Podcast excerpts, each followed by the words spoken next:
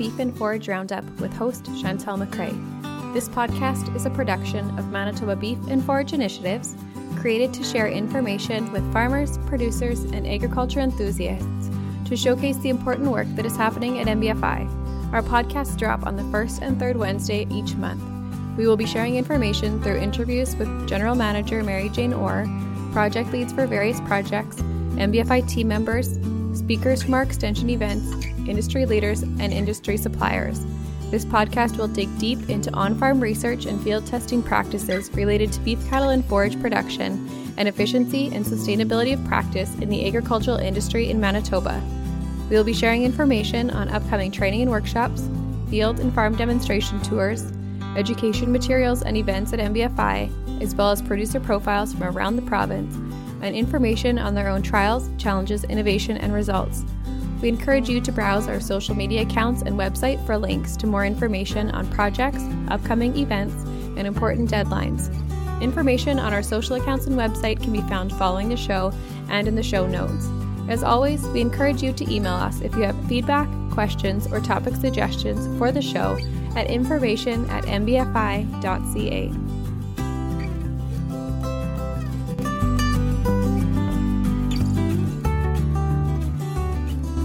Pam Iwanchysko has been a livestock specialist with Manitoba Agriculture in Dauphin, Manitoba for more than 25 years.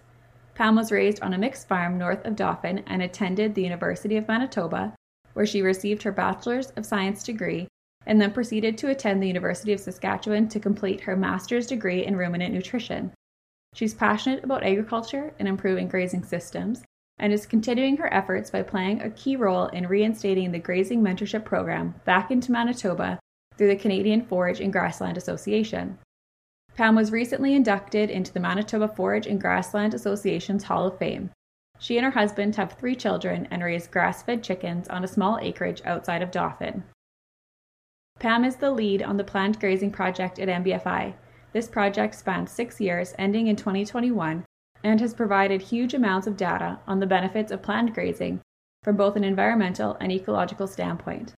Pam is very passionate about this project and the impacts of planned grazing on soil and forage health and production. Please stay tuned for my conversation with Pam.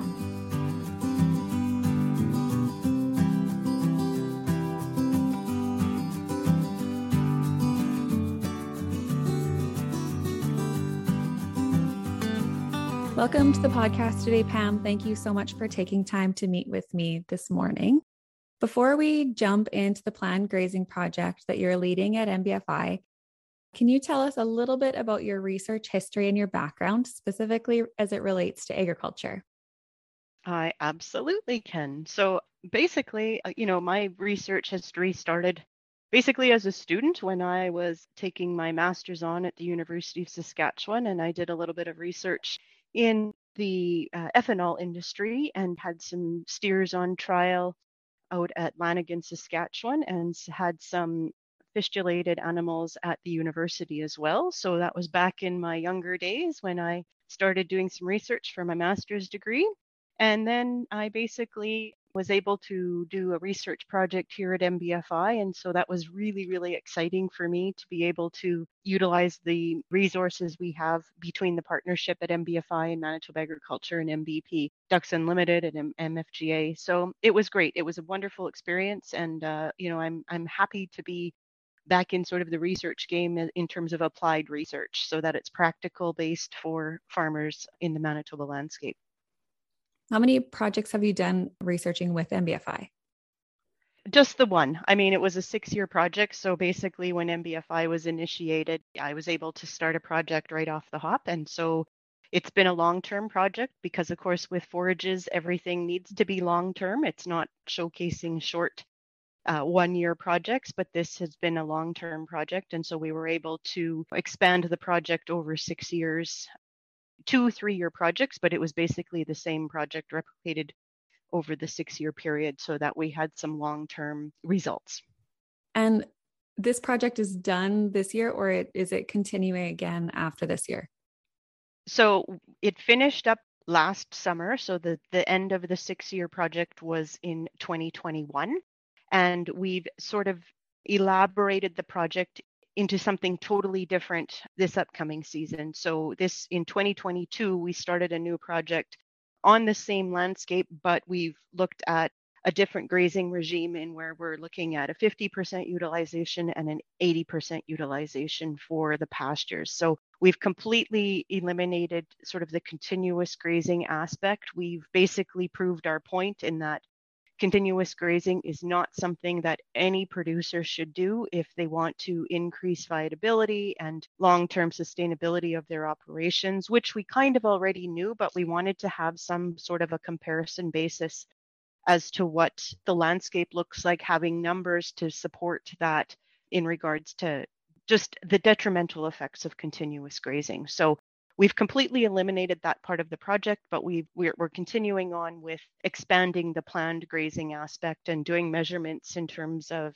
making sure that the animal requirements are met in terms of dry matter intake and, and before we put them out on certain paddocks. And so paddock sizes are being allocated based on availability of the forages and the number of animals that we have in terms of the carrying capacity of each of the paddocks this year.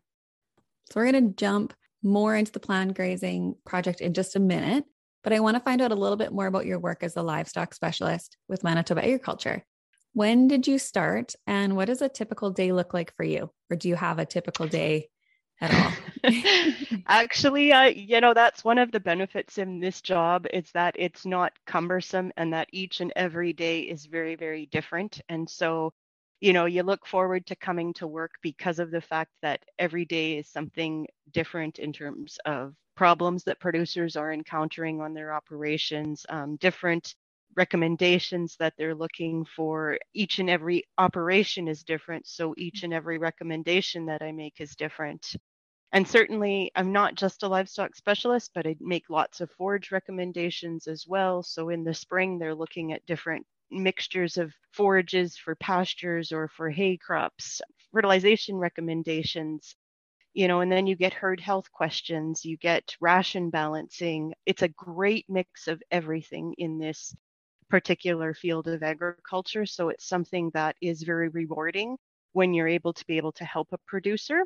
And unfortunately, I've been in this job longer than I care to admit, but I've been here quite a while now, and I, I still find it a very rewarding job in terms of being able to help producers on the landscape. And so it's something that I, I always dreamed of becoming as a young child growing up on a mixed operation myself and, and being able to utilize the services of Manitoba agriculture with my father when I was a younger younger person and and so it's you know I've been able to do what I've really wanted to do all of my life. So it's been a great rewarding position. That's fantastic. Do you go out and see farmers on farms or do people call in, email, ask you questions or does it kind of come through a different chain? it's a little bit of both and okay. so um, in in the past we've been able to you know go out to individual operations and see each each individual um, on a one-to-one basis that has changed a little bit as manitoba agriculture has evolved and so sort of our mandate now is a one-to-many approach and so we do a mm-hmm. lot more things like field days or grazing schools, events like that, so that we're being able to utilize our time more efficiently and effectively. If the situation warrants that we need to go out to a farmer's place, we can still, we're still capable of doing that and able to do that, but it's certainly been restricted just from a time perspective yeah. more than anything right now because there's few of us on the landscape here in Manitoba at the moment. And everybody's kind of so spread out that if there's not very many Absolutely. and a lot of commute time, yeah. then Manitoba Agriculture is in the process of hiring three more livestock specialists, which we're really, really excited about. Good. So we'll have a, a total of six back in the province again. So it's very exciting to be able to have a team that we'll be able to work with for sure. I still find it very rewarding to be able to talk to producers one on one and make sure that we're aware of the issues that are ongoing for producers. We know it's a very resilient industry, but it's also a very trying industry. And mm-hmm. so anything that, you know, we can do to help producers make their lives a little bit easier, you know, if we can make the mistakes at MBFI for them and they don't have to do that on their own operations, I think, you know, our research is well worth the effort so that producers don't have to make big financial mistakes and and you know and see their bottom line hurt. It's something that i think is worthwhile. What do you find the most interesting about your position? What do i find most interesting? Well i i certainly have found the resiliency of producers and their capacity to want to learn and to be able to go back to the farm and make a living. I just find that astounding. I really, really respect producers who go through the motions of getting an education and then going back to the farm and running that business because that's what it is nowadays. It's not just a lifestyle, it's a business, right? They have to be on top of everything and they they need to know their cost of production they need to know you know their animals well they need to know their land base well so i have the utmost respect for every producer that i work with i've certainly seen it change over the time i've been here where like i say it used to be a lifestyle where producers did it because they enjoyed it and it wasn't necessarily as stressful as it is nowadays with the costs being so high the input costs are out of reach for some producers in terms of how they used to farm. And so they have to make those changes, those management changes, and be able to adjust every single day in how they're managing their businesses. So I think that's probably the most interesting working with producers who are on top of everything.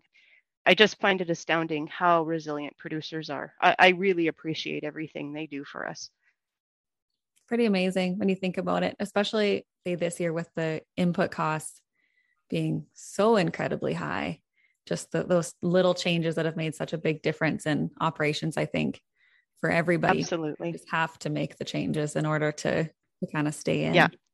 That's what I find about producers. Like they're willing to do it for the most part. And and the people who aren't are probably not going to be able to survive but certainly you know and that's something that i deal with every day in terms of recommendations for producers setting up grazing plans making forage recommendations to improve the production on their particular land base every day producers are phoning to ask questions about how they can make their operations better it's encouraging that you know we have a lot of young producers on the landscape willing to do that. You know the older generation didn't have to do that necessarily. They kept doing things the same over and over again 30 40 years ago and we're able to make a living without having to do those management changes but it's something that i think is is critical and essential nowadays.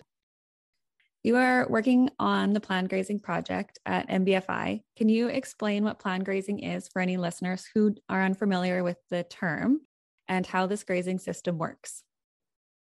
So, it's probably become a very big passion of mine to promote what I call planned grazing. It could be rotational grazing. It could it, there's lots of different names for it, but it's basically a management system where you pay attention to forage production um, you're not necessarily paying attention to animal production in terms of pounds of gain per acre or something like that. I mean, it's certainly part of the whole picture, but it's a, a management strategy where you're looking at the entire whole system of your operation. So, in doing that, it means intensive management of the animals on the landscape.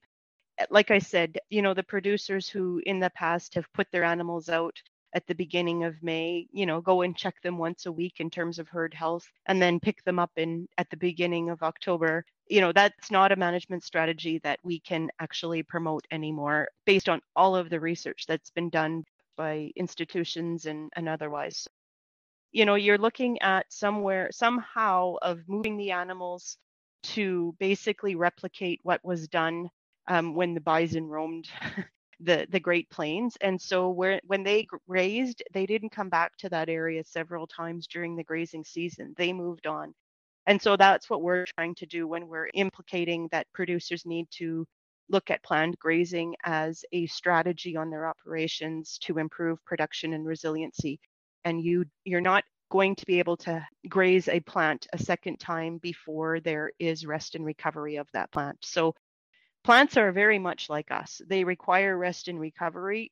And so plants need time to be able to rest and have a recovery period so that their root systems are not depleted to initiate growth again and be able to have that second regrowth or that third regrowth, depending upon how long the grazing system is. So I can't stress enough the importance of rest and recovery for the plants. And so being able to utilize the new fencing technologies that are out there and you know watering systems those kind of things that have evolved over time for anyone to use it i think that's a strategy that every producer needs to focus on and so planned grazing does that you move the animals once a day or once every two days or once every three days starting somewhere in terms of splitting up your pastures into paddocks is a critical step. You don't have to do it all at once.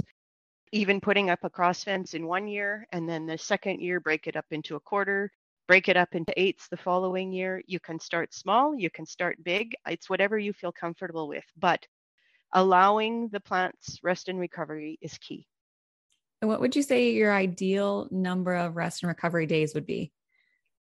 So, what we started out with at MBFI was basically 60 days, and we've moved that up to 75 to even in a couple of paddocks, we had 90 day rest periods. And I mean, we were working on a small scale where we had 25 cow calf pairs on our planned grazing system, and we were moving them in one acre paddocks.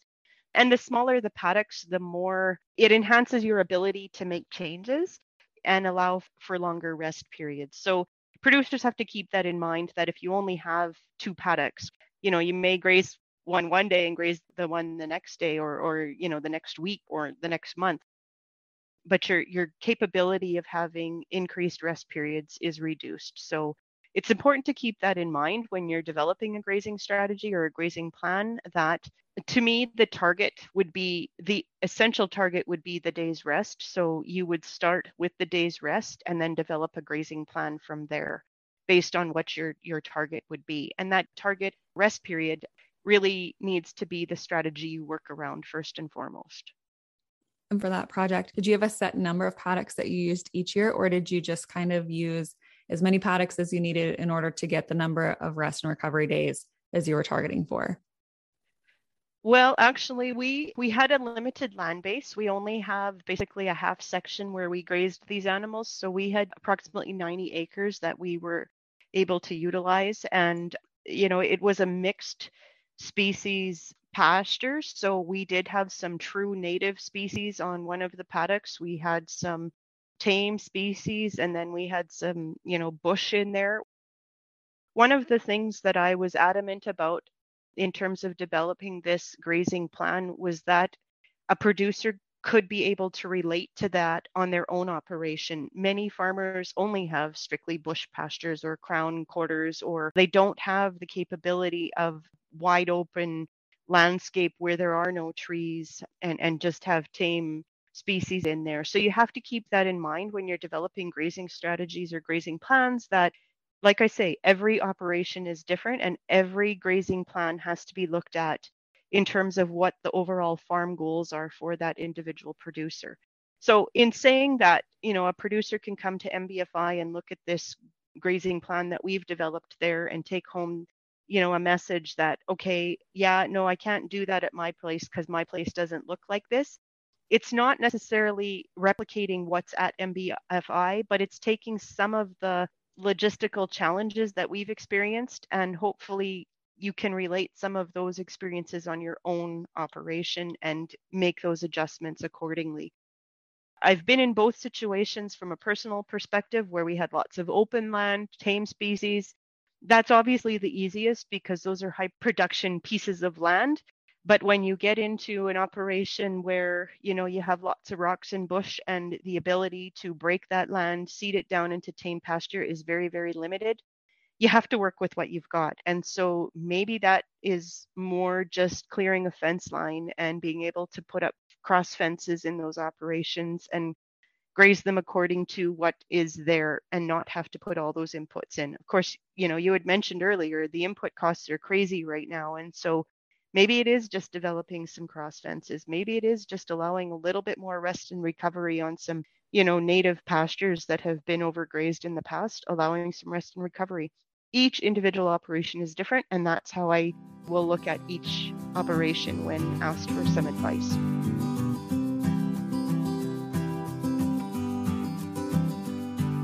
What do you use for water? I feel like for a lot of producers, the water with daily moves or kind of biweekly moves or however often is one of those big limiting factors depending on what their water source looks like.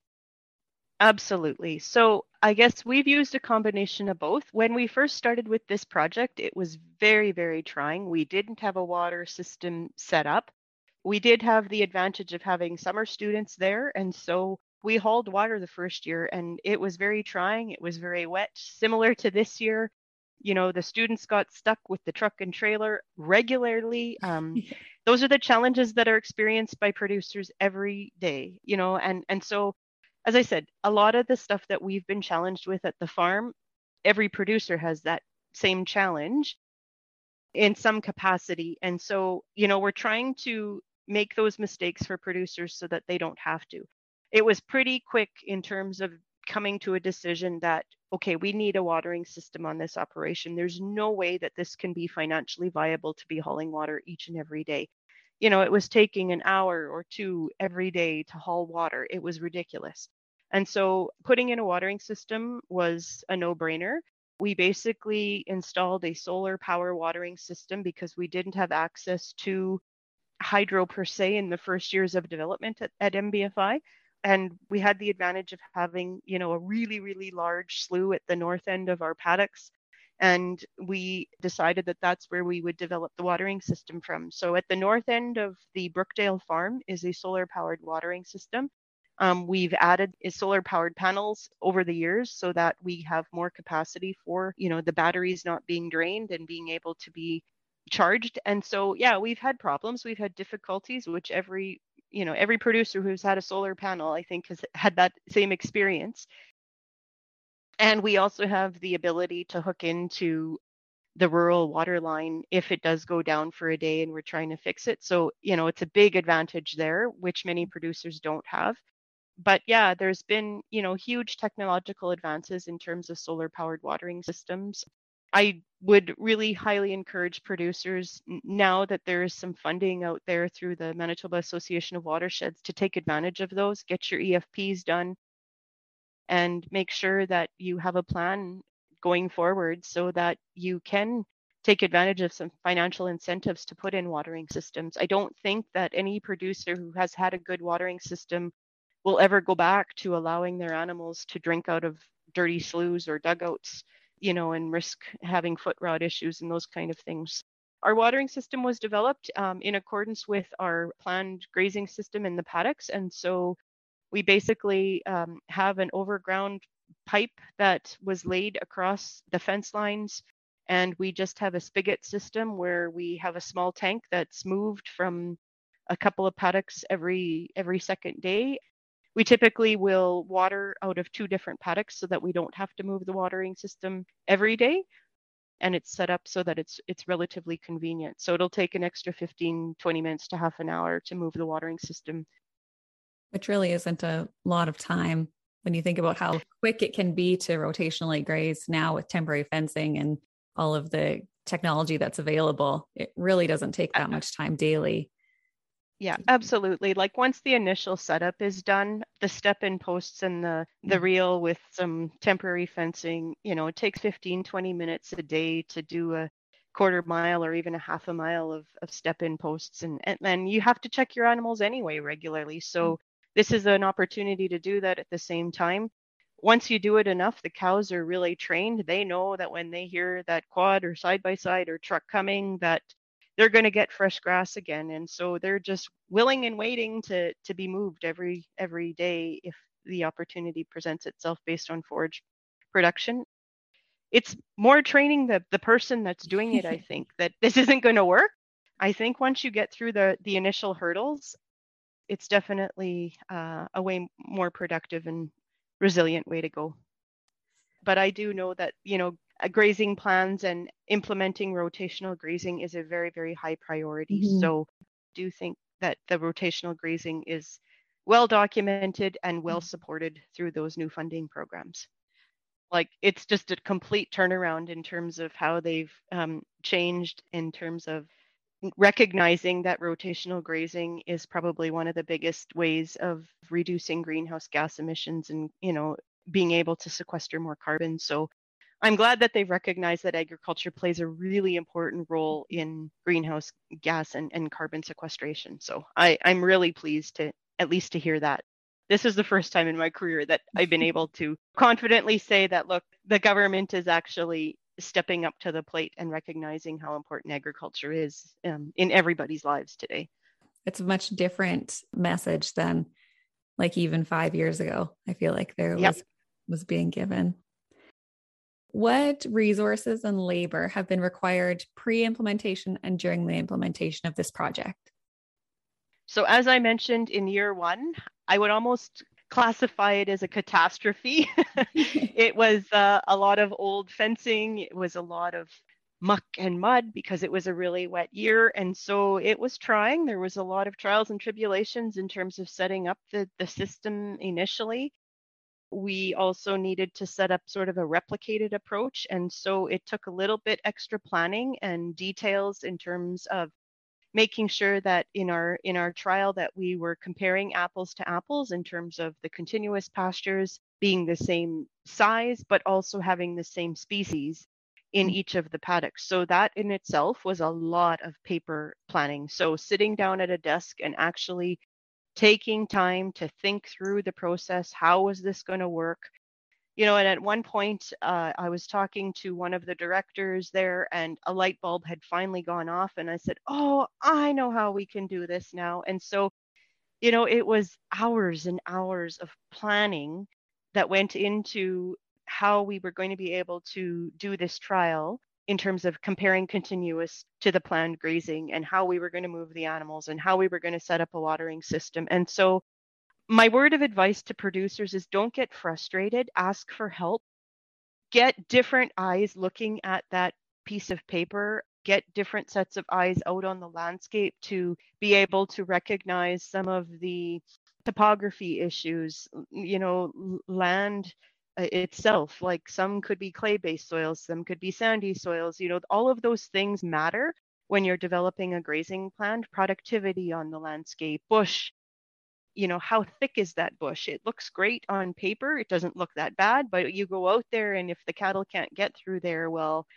you don't necessarily get any kind of gains on on those landscapes if they're not if they're going to be grazing this the little area that is available to access. So it's really important to get another set of eyes. Peer to peer learning is becoming really popular.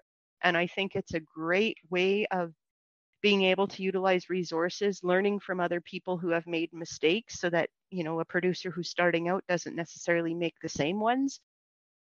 Yeah, I, I can't stress enough being just reaching out and asking for help. It's something that w- we had a lot of hands in in the soup pot here when we were developing this plan and it certainly helped to develop the grazing plan we've had. I can confidently say that we've made mistakes but we've also moved forward significantly in terms of how the grazing plan has developed over the past 6 years. We've made changes every single year. What worked one year does not necessarily work the next you know, we didn't start grazing on the same paddock every year. We moved it around. We've taken different measurements over the years. Um, so everything changes every year. Keep that in mind when you're developing a grazing plan. Prior to the planned grazing project, was it all continuously grazed or were there cattle on that landscape prior to the six year project? Unfortunately, there was a very limited amount of cattle that was on that landscape. It used to be the zero till farms. There was more annual cropping that was at the Brookdale farm. So there was some limited extended grazing there in terms of some bale grazing in certain areas to try to improve the landscape. But for the most part, it was mostly annual production in a zero till cropping system it's a fairly productive uh, landscape. So we were lucky in that regard. But the year prior to us taking it over, it was seeded down into uh, perennial forages. So we've been able to maintain that stand. And I was just out there last week, and you literally can't walk through there without tripping and falling down. The the forages are so thick and you know, we were looking for grazing cages to take some peak yield measurements and we couldn't even find them because the forage had overgrown through the grazing cages. It was just phenomenal. In the last six years, I've never seen the forage productivity as high as it is this year. here's another word of advice for producers is to manage your landscape sort of thinking about the worst conditions and so we've experienced drought over the last 3 4 mm-hmm. years you know that has us had had a significant impact in terms of forage productivity and i think we've been very successful in doing that and now that we've got adequate to excessive moisture the forages are just responding in a way saying mm. thank you for managing us so well because now look we've got moisture and we've got heat and this is what we can do in mm. return so the rewards in terms of great management have been astounding this year before you started the planned grazing, what all needed to be done for fencing and that sure. kind of input labor? Yeah. So we had some existing external fences just around the perimeter of the pastures.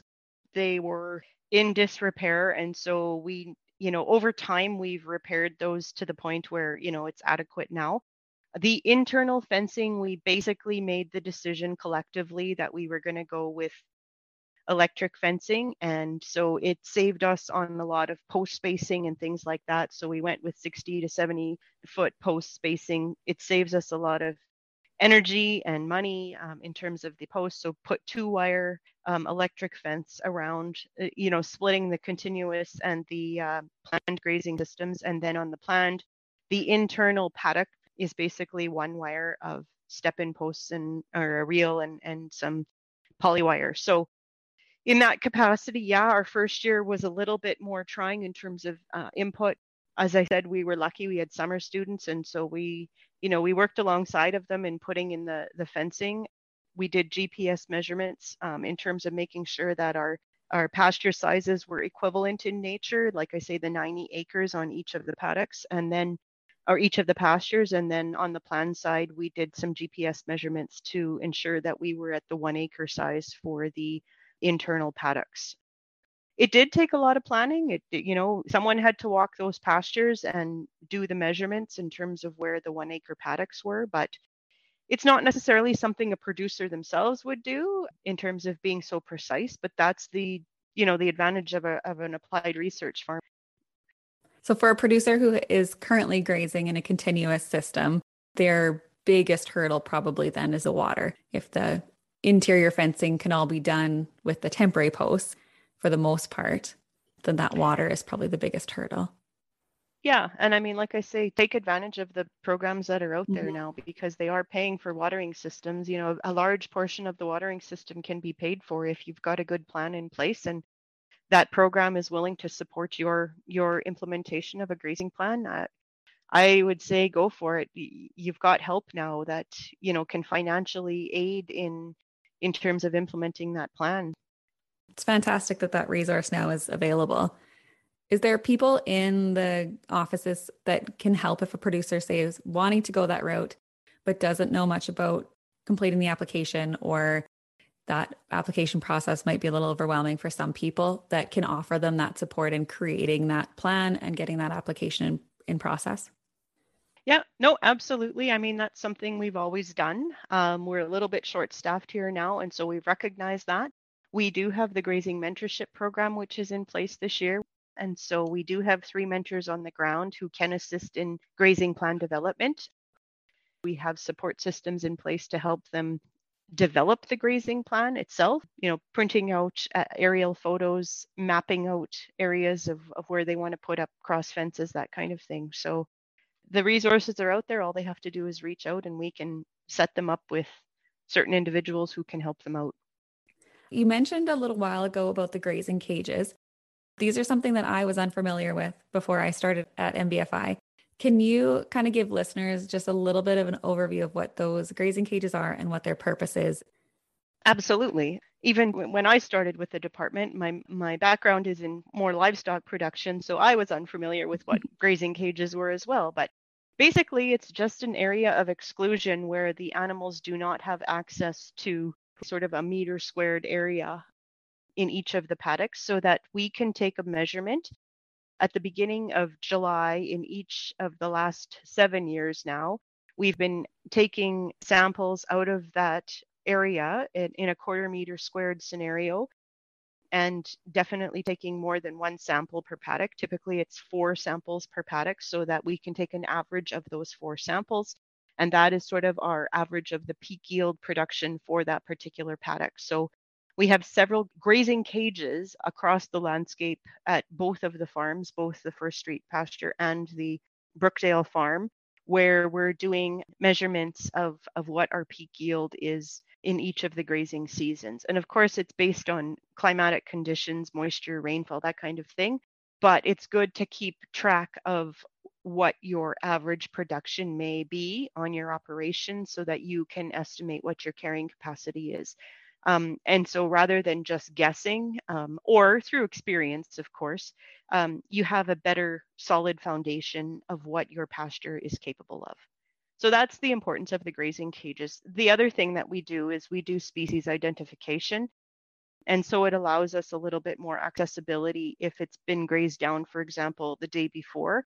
We can go into that set of four grazing cages and say, oh, yeah, this pasture is predominantly you know, Cicer milk vetch with some Timothy and meadow brome, we still have access to a small area of that paddock where we can identify what the forage species are in that mix.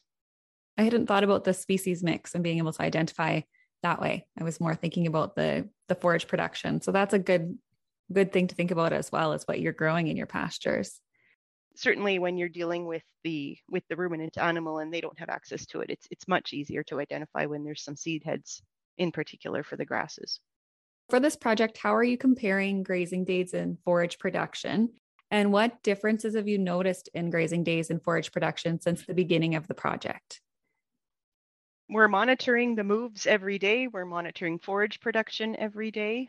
We have the, again, the capability of summer students who go out there prior to the moves. So they will take samples prior to the moves. They will dry down the samples so we get an estimate of the dry matter that's available and then we allocate a certain amount of the pasture based on the estimated dry matter intake of the animals that we're putting on that paddock. This year, the paddock sizes are definitely changing based on forage productivity. They could be smaller, they could be bigger than one acre pieces, two acre pieces, whatever the case might be. And then we're allocating, you know, a certain amount every day but it's all being tracked. And so uh, we measure animal weight gain every month. And so both on the cows and the calves, we're doing estimates of dry matter intake, dry matter production. So all that is being tracked and monitored. And so at the end of the day, when our grazing season is is complete, we have numbers to, you know, be able to credit what has happened over the grazing season in our planned grazing system for the past six years, we've had an estimate of an extra month grazing over and above what the continuous grazing system had. So we were able to keep those animals out there 30 to 40 days extra over the, the continuous cows because they had that much more forage productivity to be able to sustain them on the landscape longer.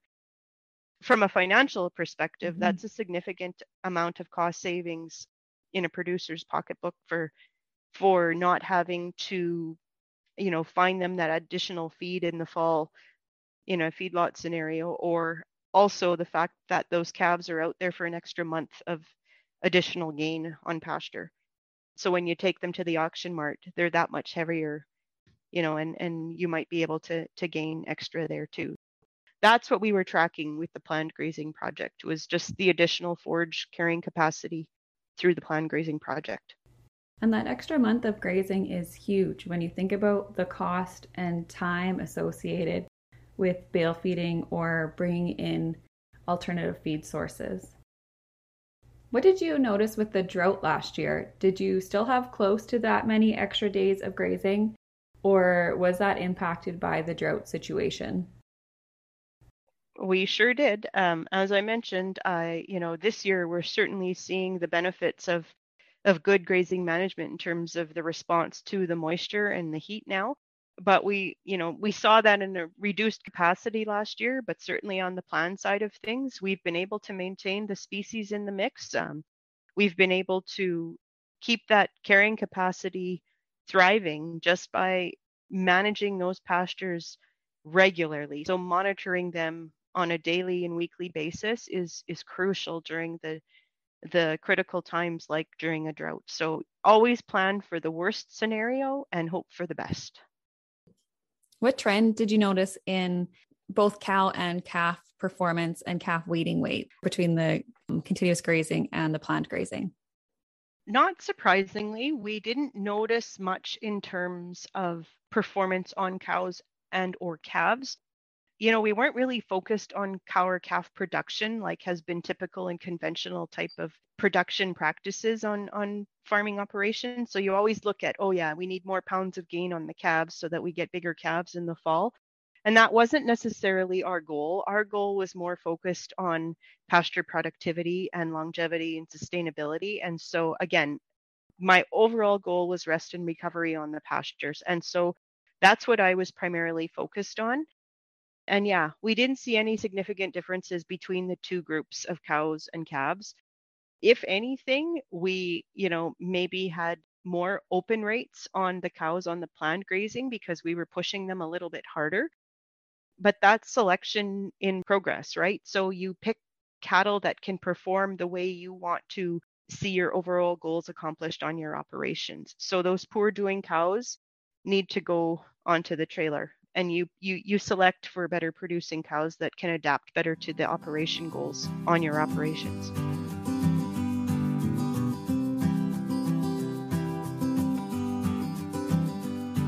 the planned grazing project did include an economic comparison between the planned grazing and the continuous grazing systems.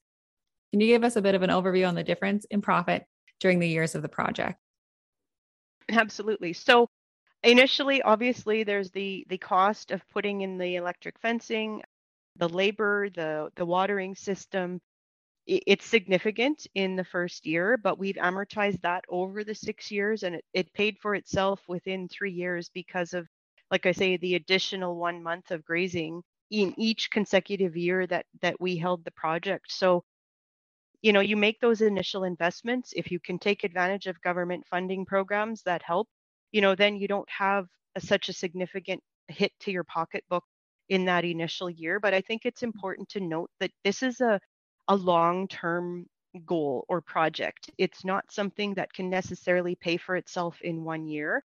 That's farming, right? And so I think that producers have to keep that in mind when you're going to the banker. If you want to take out a loan, you have to present them with results like this and saying, like, look, this is what happened on this operation. For the past six years, they got an extra month of grazing. The calves gained this much more weight over that one month. So when they went to the auction mart, this is what they got per pound versus those calves that were lighter the month before. So this is the increase in profit that paid for more of the fencing that was amortized over the six year project. Those are the kind of things that you need to present to a financial institution when you're implementing a, a, plan like this. And keep that in mind that it's not going to pay for itself in one year. It may not pay for itself in three years. It may be four or five years, but it's a long term goal. And I can certainly see this year, now that we've got some moisture after the last four years of dry conditions, how resilient those pastures are and how productive they have become. Do you think that there's a difference in mindset between making an investment in something like the rotational grazing practices and the fencing and the water systems and making an investment in a drill or a tractor or like a piece of equipment that you can actually see out working in a field? I guess it's based on the mindset of the producer. I've certainly seen a switch like a paradigm switch in terms of how producers think nowadays. There's a lot of producers who do not want to see metal on their operations anymore because of the high cost of depreciation and repair costs are just through the roof. You you can't even get parts for some things nowadays, right? It takes forever to get a part to, to repair that. So if you can use livestock to repair your landscape, why wouldn't we want to take advantage mm-hmm. of that? And if it's a matter of a little bit of extra manpower being able to push posts in the ground with your foot. I, I think that's more of a significant investment than a drill, perhaps. You know, we've done a, a coworker of mine did some research on the first street pasture with sod seeding and mob grazing and that kind of stuff. And so there's other ways or opportunities to do things that aren't necessarily conventionally based um, in terms of input costs that may or may not work, but if you don't try some small spots on your operations, you'll never know if they'll work on your operation. So, yeah, the, the paradigm shift has certainly happened. when you look across the neighbor's fence and he's got some really high producing forages and yours are really short and look like a golf course, you know, management changes are necessary and you got to go ask the neighbor what he's doing different than you. Do you think there's been a bit of a paradigm shift from we can't take government handouts or we aren't going to take government handouts to more of a feeling that these are incentives and if producers are working hard in their operations to do better and be better managers of the land and the government is willing to provide financial assistance so they can continue improving these practices then this is a better option I I think there's a little bit of both out there yet, but for the most part, I think the recognition from the government perspective. I mean, I've been in government a long time and I know that a lot of producers don't appreciate what government does for the most part, but I I do see really good producers out there appreciating what we're trying to do for mm-hmm. producers in terms of government programming that we're trying to get that recognition from the general population that agriculture is important, that producers are touting what what they do on a daily basis as not just a lifestyle but it's it's a business and they're running their businesses really effectively and efficiently and and yeah it's telling a story about mm-hmm. how great the landscape can be with livestock on it it's telling the story of how resilient agriculture is and that agriculture has to exist or mm-hmm. we as mankind will not. And so if government doesn't support it, especially with things like high input costs now, there's no way it's going to be here for very long. Uh, there's just no way we could do it without some government support sometimes. And truthfully, we have many producers fight mother nature. I mean, look at what's happened this year and the flooding and the storms this spring mm-hmm. and things like that. Like it's not the producer's fault. They have to rely on government funding sometimes. They have to rely on agri risk programming. It's just a part of their business. I, I think people are recognizing that that government is is really there to help. And uh, you know, I know there's lots of stories where they didn't help where they should have possibly, but lots of these programming options out there now are focused on telling the good side of the story. So it's about it's about how government can support really great stories in the end. Yeah, I agree. They're going to pay you to do these practices that you're doing anyways, and it's going to help you then to do better practices next year and the year after and the year after then then why wouldn't you take that? And truthfully, whenever I take somebody who is sort of a non ag related person out to any farming operation, they are just thrilled to be out on that farm seeing what's happening. I mean, many of the people that I've had over the years that have absolutely no connection to agriculture going out to a farm is just a huge thrill. They love to see livestock on the landscape. They love to see cows and chickens and sheep. And it's just an overwhelming experience for them.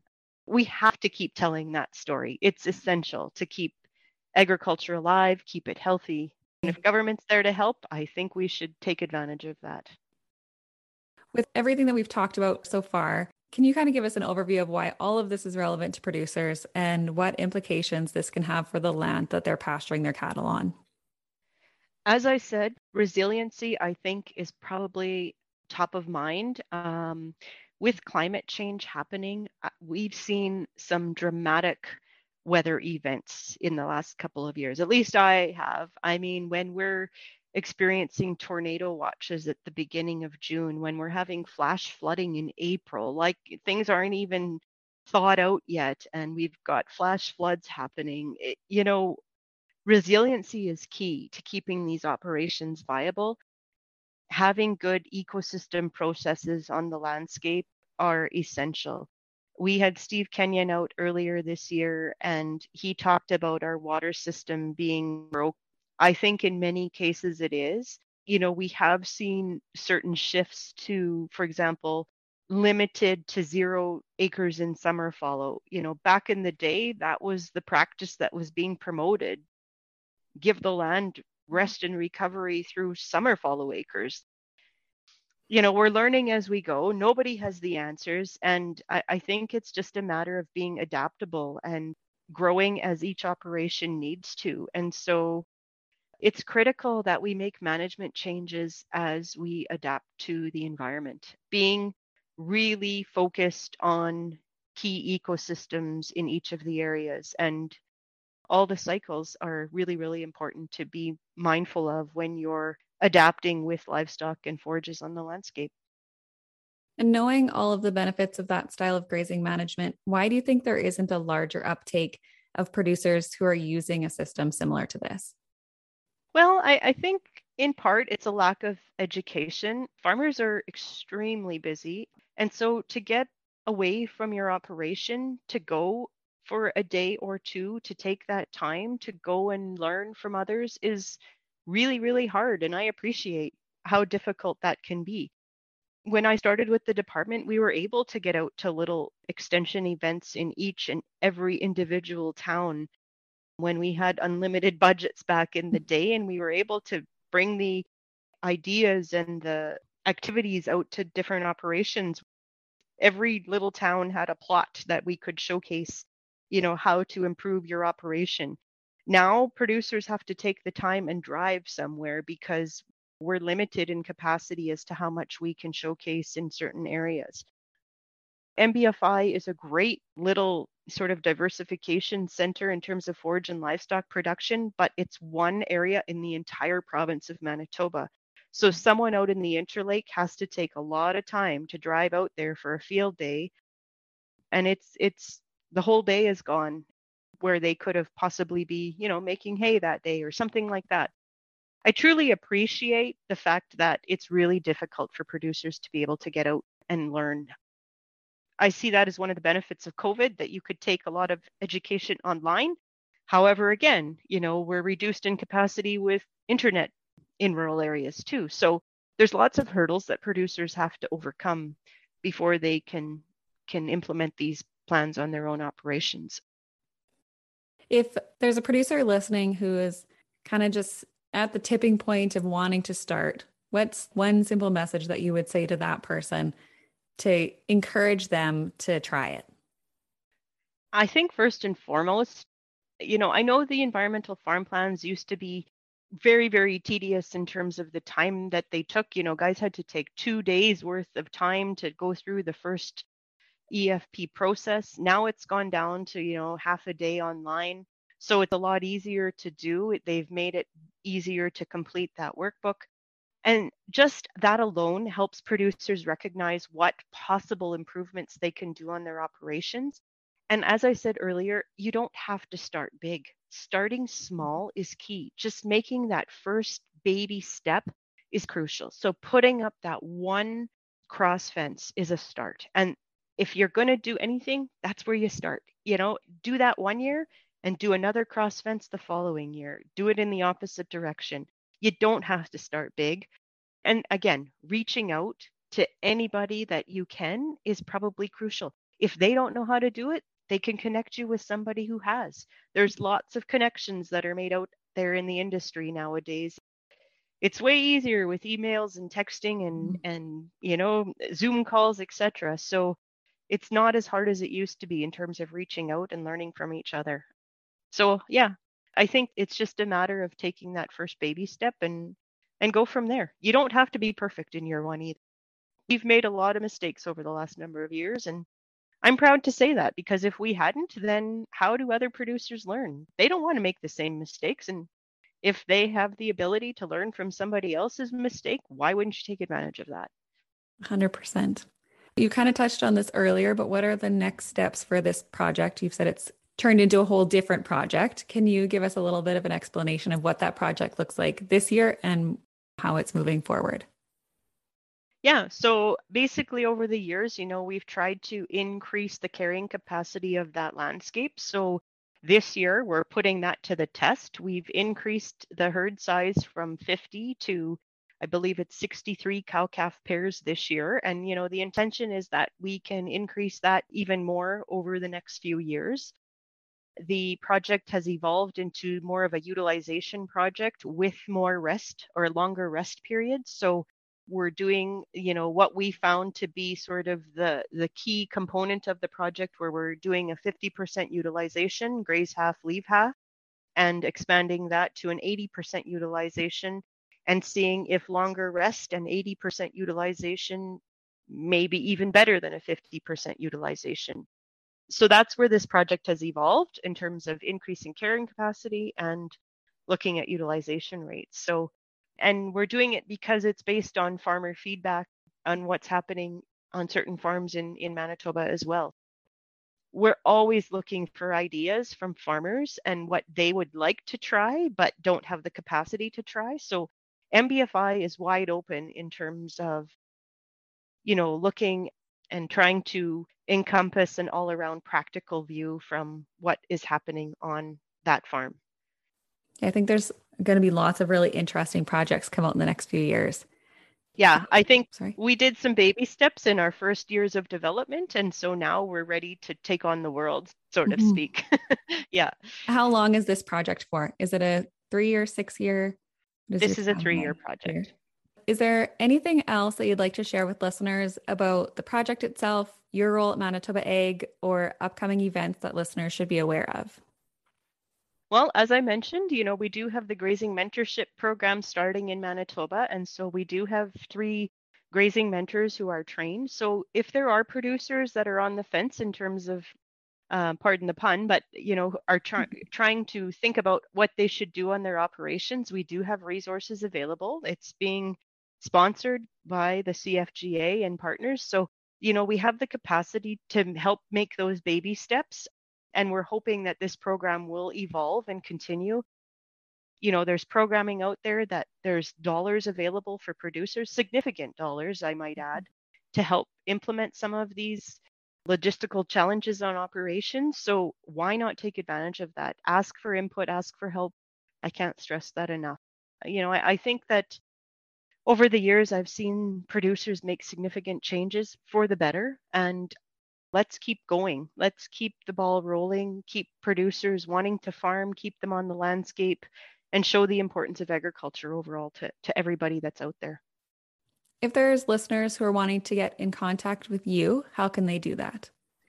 They can certainly go to the Manitoba Agriculture website and find my contact information on there, but they can certainly call or text me. My phone number is 204 648 3965 and if i can't help them in in terms of being too busy i yeah i have a couple of coworkers who are on board as well and we like i say we're having three more come to our department in the near future. So we're very very excited that we will have a full working capacity team to be able to help producers one on one so yeah looking forward to that in the future. That's so exciting. Thank you so much for joining me today. I really Sounds appreciate good. that you that you took the time to do this with me. So much knowledge.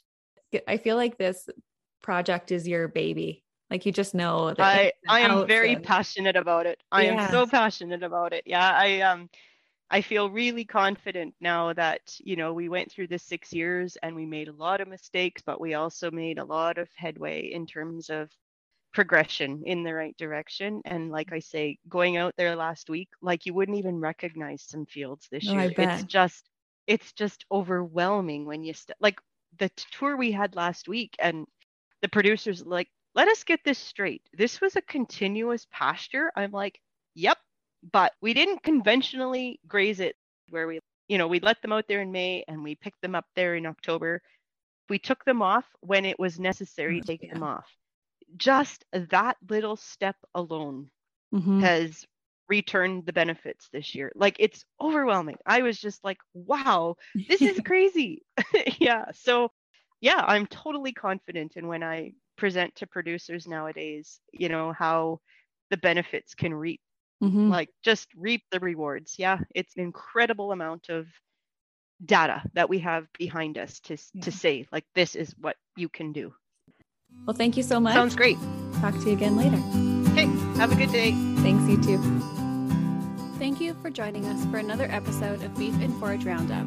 For more information on the on farm projects or upcoming extension events, please visit us on Facebook, Instagram, or Twitter at MB Beef and Forage. For full project reports and more information about MBFI, please visit our website, mbfi.ca. If you have feedback on the show, questions about content, are interested in becoming a project supporter, or want to submit a proposal for a research project topic, please email information at mbfi.ca. If you enjoyed this episode, please rate, review, and subscribe to ensure you don't miss an upcoming episode. We've got lots to share.